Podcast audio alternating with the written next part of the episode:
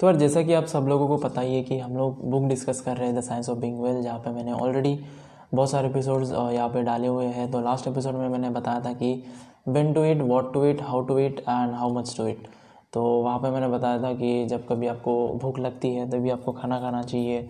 ऐसा नहीं है कि डिनर का टाइम हो गया तो आपको डिनर करना ही होगा। ऐसा आ, मतलब इस बुक के मुताबिक तो ऐसा नहीं है। उन्होंने कहा है कि अगर आपको भूख है तभी आपको खाना खाना चाहिए। दैन बाद में आपको क्या खाना खाना चाहिए? तो जो भी आपके लोकल फूड्स होते हैं जोनल फूड्स होते हैं, वो आपको खाने चाहिए। दैन कैसे खाना चाहिए? तो यार जवा जवा के खाना चाहिए और पूरा कंसंट्रेशन उसी के ऊपर होना चाहिए फ़ूड के ऊपर। और पूरा पूरा आपको जो भी फ़ूड है उसका पूरा पूरा मज़ा लेना चाहिए। तभी जाके आपको एक हेल्दी बॉडी मिल सकती है। मतलब ये एक हेल्दी वेज है जिसका यूज़ करके और जिसका, जिसको फॉलो करके आप एक हेल्दी बॉडी अपने ऊपर ला सकते हो दिन ताकि कितना खाना चाहिए। तो जितना आपका एपेटाइट है, जितनी आपकी हंगर है, उतना ही आपको खाना खाना चाहिए। उससे थोड़ा सा कम ही खाना खाना चाहिए। ओके जितनी भी आपकी हंगर होती है उससे। एंड उसे अगर ज़्यादा खाओगे तो वो आपके लिए अच्छा नहीं रहेगा। तो ऐसे ही कुछ मैंने लास्ट एपिसोड में डिस्कस करा हुआ था। सर आज के एपिसोड में ना मैं डिस्कस करने वाला हूँ ब्रीदिंग के बारे में कि how breathing plays an important role in your health as well so आपकी जो भी हेल्थ है, जो भी आपकी एक अच्छी हेल्थ है, उसमें आप ब्रीदिंग कैसे ब्रीदिंग वाला जो एक फैक्टर है जिसको हम अंडर एस्टिमेट कर देते हैं या फिर जिसको हम इग्नोर कर देते हैं तो वो कैसे उसका रोल प्ले करता है इन सब चीज़ों में तो वो हम आज के एपिसोड में देखने वाले हैं। और देन बाद में कुछ प्रैक्टिस भी मैं बताने वाला हूँ, अच्छी प्रैक्टिस जिसका फॉलो करके आप उस तरीके अगर उस तरीके की अगर आप ब्रीदिंग करते हो तो आप एक परफेक्टली हेल्दी बॉडी अपने ऊपर पा सकते हो। तो यार बहुत दिनों बाद मैंने ये एपिसोड डाला हुआ है, बहुत मतलब पंद्रह दिन आई गेस पंद्रह बीस दिनों बाद में ये एपिसोड कर रहा हूँ तो extremely sorry for that so अभी रेगुलरली मैं यहाँ पे एपिसोड अपलोड करता रहूँगा। सो चलिए आज के एपिसोड को शुरू करते हैं।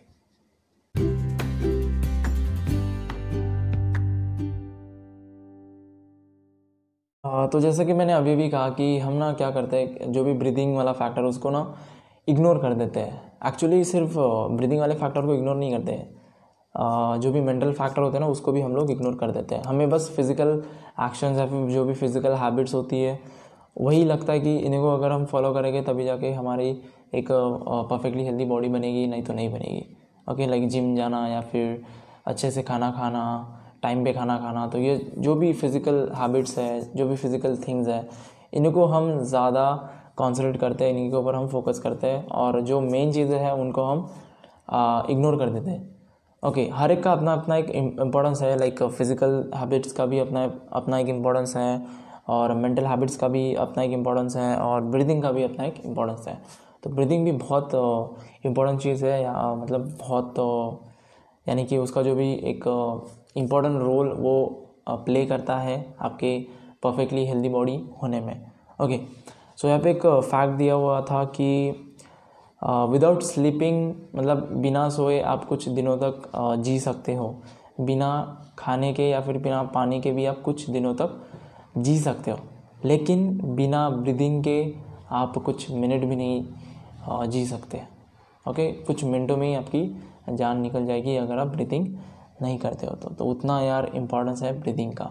एक्चुअली ये एक voluntary I can say involuntary process है ब्रीदिंग करना, जो कि आपके कंट्रोल में नहीं है। उन्हीं को हम इनवॉलेंट्री बोलते हैं। जो वॉलेंट्री होते हैं, वो हमारे कंट्रोल में होते हैं, और जो इनवॉलेंट्री होते हैं, वो हमारे कंट्रोल में नहीं होते हैं।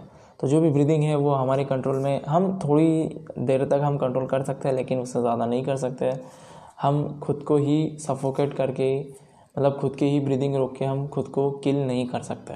ओके ये एक फैक्ट है। मैंने कहीं पे तो भी पढ़ा था। ये इस बुक में नहीं था लेकिन मैंने आई गेस इंस्टाग्राम के पोस्ट में मैंने ये पढ़ा था। ओके सो so, ये एक इन्वॉल्ट्री थिंग है। मतलब आपको पता भी नहीं चलता लेकिन फिर भी आप ब्रीदिंग करते रहते हो। आप उसके ऊपर कॉन्सनट्रेट भी नहीं करते लेकिन फिर भी वो चलती रहती है। क्योंकि वो आपके बॉडी की एक रिक्वायरमेंट है और उसको बॉडी को पूरा करना ही होता है नहीं तो आप ज़िंदा नहीं रह पाओगे। राइट तो इसलिए ये बहुत इंपॉर्टेंट है।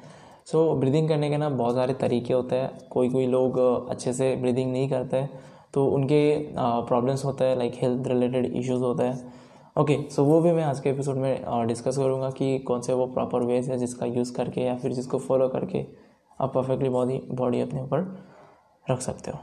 राइट सो so, जैसे कि मैंने कहा कि ब्रीदिंग एक इनवॉलेंट्री प्रोसेस है या फिर फंक्शनिंग है लेकिन फिर भी इसका जो तरीका होता है ब्रीदिंग करने का वो हमारे कंट्रोल में होता है उसको हम चेंज कर सकते हैं उसको हम परफेक्ट बना सकते हैं या फिर उसको हम और बेहतर बना सकते हैं अगर हम अच्छे से नहीं कर रहे हैं तो। सो so, जो भी आपकी ब्रीदिंग होती है ना वो क्या करती है एक्चुअली वो आपका जो भी फ़िज़िकल फ़िज़िकल मशीनरी है ना उसको अच्छे कंडीशन में रखती है गुड कंडीशन में रखती है। सो so, वो एक उसका एक फ़ायदा है या फिर वो एक उसका एडवांटेज है या फिर वो उसका एक काम है कि आपका जो भी फ़िज़िकल मशीनरी है जो भी आपकी फ़िज़िकल बॉडी है उसको आप उसको वो अच्छे से रखता है। क्योंकि ब्रीदिंग से ना हम क्या करते हैं कि ऑक्सीजन अंदर लेते हैं और कार्बन डाइऑक्साइड रिलीज़ करते हैं। तो ऑक्सीजन हमें क्यों चाहिए भाई? तो हमारे जो भी सेल्स होते हैं, उसके अंदर माइटोकॉन्ड्रिया होता है, जिसको हम power house of the cell बोलते हैं, जो कि मैंने शायद टेंथ में पढ़ा था। ओके सो जो भी माइटोकॉन्ड्रिया उसके अंदर बहुत सारे रिएक्शन होती रहती है। फोटोसिंथेसिस वो तो प्लांट्स वगैरह में होती है ओके लेकिन हमारे यहाँ पे जो भी एक रिएक्शन होती है, जिसमें कि हमें ऑक्सीजन की ज़रूरत होती है जिससे कि सेल्स एनर्जी बनाते हैं ओके एनर्जी प्रोड्यूस करते हैं और सी को रिलीज़ कर देते हैं। सो so, इसलिए ओ जो भी ऑक्सीजन है वो बहुत इंपॉर्टेंट है और ओ टू कहाँ से आता है भाई? ब्रीदिंग करने से आता है। सो ब्रीदिंग उसी के लिए बहुत ज़्यादा इंपॉर्टेंट है। आप देखोगे कि जब कभी आपको ज़्यादा फ़िज़िकल एनर्जी लगती है तब आप ज़्यादा सांस लेना शुरू करते हो ज़्यादा ब्रीदिंग करते हो लाइक हाफना शुरू कर देते हो। तो वो क्यों करता है? क्योंकि आपकी बॉडी को रिक्वायरमेंट चाहिए होती है ऑक्सीजन की और इसीलिए आपकी ब्रीदिंग प्रोसेस की जो भी स्पीड है वो बढ़ जाती है।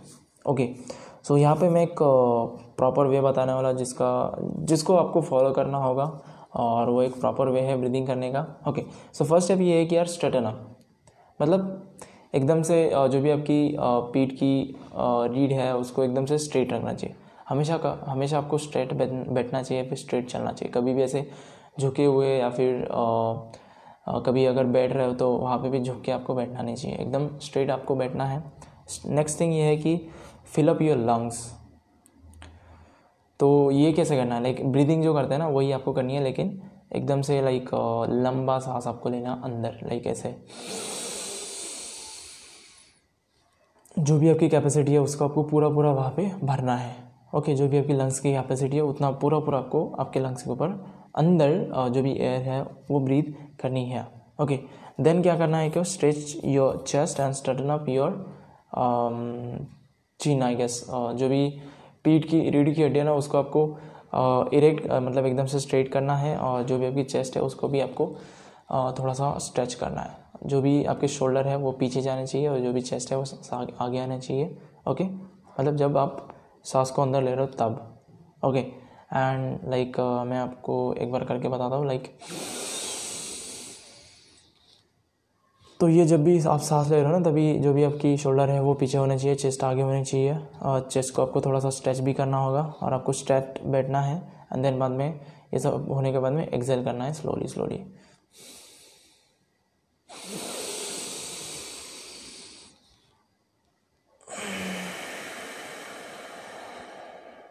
मतलब जो भी आपकी बॉडी है उसको स्ट्रेट करिए। देन बाद में आपकी जो भी लंग्स की कैपेसिटी है उसके हिसाब से जो भी एयर है उसको अंदर लीजिए ब्रीथ इन करिए। एंड देन बाद में आपकी जो भी चेस्ट है उसको स्ट्रेच करिए शोल्डर को पीछे लेके जाइए।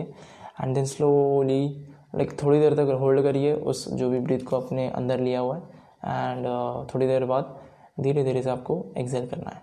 सो so, ये जो प्रोसेस है ना ये बहुत एक अच्छी प्रोसेस है। इससे आपका मूड भी अच्छा हो जाता है। लाइक मैंने बहुत बार ये सुना भी है लाइक बहुत लोगों से ये एडवाइस भी सुनी है कि जब कभी आपको बहुत ज़्यादा डर लगता है, कोई अगर आपको स्पीच देना है या फिर कोई प्रेजेंटेशन देना है और आपको बहुत घबराहट सी हो रही है तो आपको ब्रीद इन ब्रीद आउट करना चाहिए और वो भी बड़े बड़े ओके वो करने से ना वो डर चला जाता है या फिर वो एंगजाइटी चल जाती है फियर चला जाता है।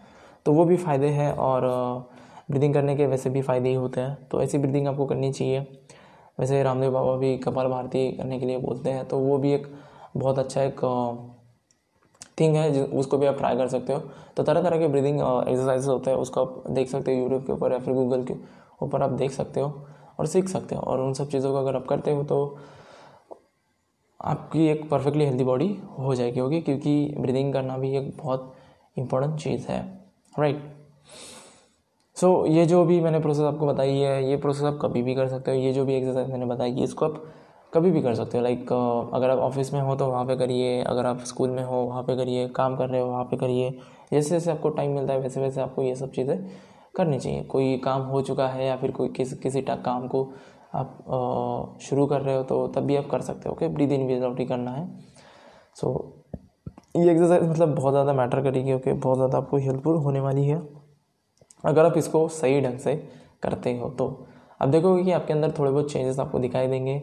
थोड़े बहुत हेल्थ रिलेटेड चेंजेस भी आपको दिखाई देंगे क्योंकि अगर आप प्रॉपर वे में ब्रीदिंग करते हो ना तो सभी चीज़ें प्रॉपर वे में चलेगी जो भी आपकी पूरी बॉडी है वो भी प्रॉपर वे में चलेगी और it will be good for you okay और ये जो भी एक्सरसाइज um, मैंने बताई है उसको ऐसे मतलब एक दिन कर दिया और बाद में बीच में गैप छोड़ दी ओके और देन फिर से कर रहे हो तो ऐसा मत करिए ओके कंसिस्टेंसी से करना चाहिए। दिन में जब कभी आपको टाइम मिले यार पाँच मिनट भी तो लगते हैं पाँच मिनट भी नहीं लगते एक दो मिनट ही लगेंगे। सो so, दिन में कभी भी आपको टाइम मिलता है तब आपको ये सब चीज़ें करनी चाहिए। अगर आप बाहर जाते हो तो वहाँ पे भी आपको करना चाहिए। अगर आप अंदर हो रूम के अंदर हो वहाँ पे भी आप कर सकते हो। और हाँ एक और चीज़ यहाँ पे कि हमेशा ना फ्रेश एयर लेने की ट्राई करो। ऐसा नहीं कि जो एयर किसी ने ले ली है पहले से या फिर खुद ही आपने ली है और वही एयर आप बार बार अंदर ले रहे हो। तो एक अच्छी हैबिट नहीं है। सो so, रूम के अंदर सफोकेशन नहीं होना चाहिए फुल मतलब वेंटिलेटेड रूम होनी चाहिए जहाँ पे भी आप जाते हो। जो भी प्लेसेस में आप रहते हो वहाँ पे वेंटिलेशन होना चाहिए ताकि नई हवा फ्रेश एयर आती रहे और जो भी पुरानी हवा एयर है वो बाहर जाती रहे ओके सो so, हमेशा फ्रेश एयर लेनी चाहिए। लाइक ट्राई करो कि फ्रेश एयर आप अंदर लो ना कि बैड एयर या फिर पॉइजनस एयर ओके वो तो हमें समझ में आता ही है कि कौन सी चीज़ों को अंदर लेना है और कौन सी चीज़ों को अंदर नहीं लेना है राइट सो so, इस बात का आपको ध्यान रखना है। सो so, जो भी आपकी रूम होगी वो भी वेंटिलेटेड वेंटिलेटेड वेल वेंटिलेटेड होनी चाहिए ताकि एयर आती जाती रहे एंड uh, आपकी ब्रीदिंग प्रोसेस अच्छे से होती रहे। राइट सो यार आई गेस यही था आज के एपिसोड में कि कैसे ये जो भी ब्रीदिंग है वो आपके लिए बहुत ज़्यादा इम्पोर्टेंट है। सो so, डेफिनेटली वो आपके हेल्थ के ऊपर अफेक्ट करती है। सो so, अगर आप प्रॉपर वे में कर, करोगे तो आपके बॉडी के ऊपर आपको अच्छे रिजल्ट्स आपको देखेंगे। नहीं तो फिर अगर आप इम्प्रॉपर वे में करते हो अच्छे से नहीं कर रहे हो तो आपको बैड इफ़ेक्ट्स भी दिख सकते हैं अपने हेल्थ के ऊपर। तो इसलिए ये बहुत इंपॉर्टेंट है। और जब भी मैंने प्रोसेस बताई जो भी मैंने एक्सरसाइज बताई है या फिर जो भी हैबिट मैंने बताई वो उसको आपको हमेशा ट्राई करना चाहिए ओके सो हमेशा स्ट्रेटन अप होना चाहिए हमेशा ऐसे मतलब आपकी जो भी चेस्ट है, उसको फुला के बिल्कुल ऐसे ही रहना चाहिए ओके कभी भी झुके हुए पोर्शन में आपको नहीं रहना है। आपका जो भी पोजीशन है, वो हमेशा स्ट्रेट होना चाहिए टाइट होना चाहिए ओके चेस्ट को हमेशा मतलब थोड़ी बहुत स्ट्रेच करना चाहिए। एंड ब्रीद इन करिए बड़े बड़े एंड ब्रीद आउट करिए धीरे धीरे से। सो ये ये सब प्रोसेस को फॉलो करिए and it will be really really good for you it will be helpful for you in a long run so I guess आज के एपिसोड के लिए इतना ही। सो so, अगले एपिसोड में एक और uh, ऐसी हेल्थ टिप के साथ आऊँगा okay so till then see have a good day bye bye take care keep uh, keep learning and keep following me bye me. Bye bye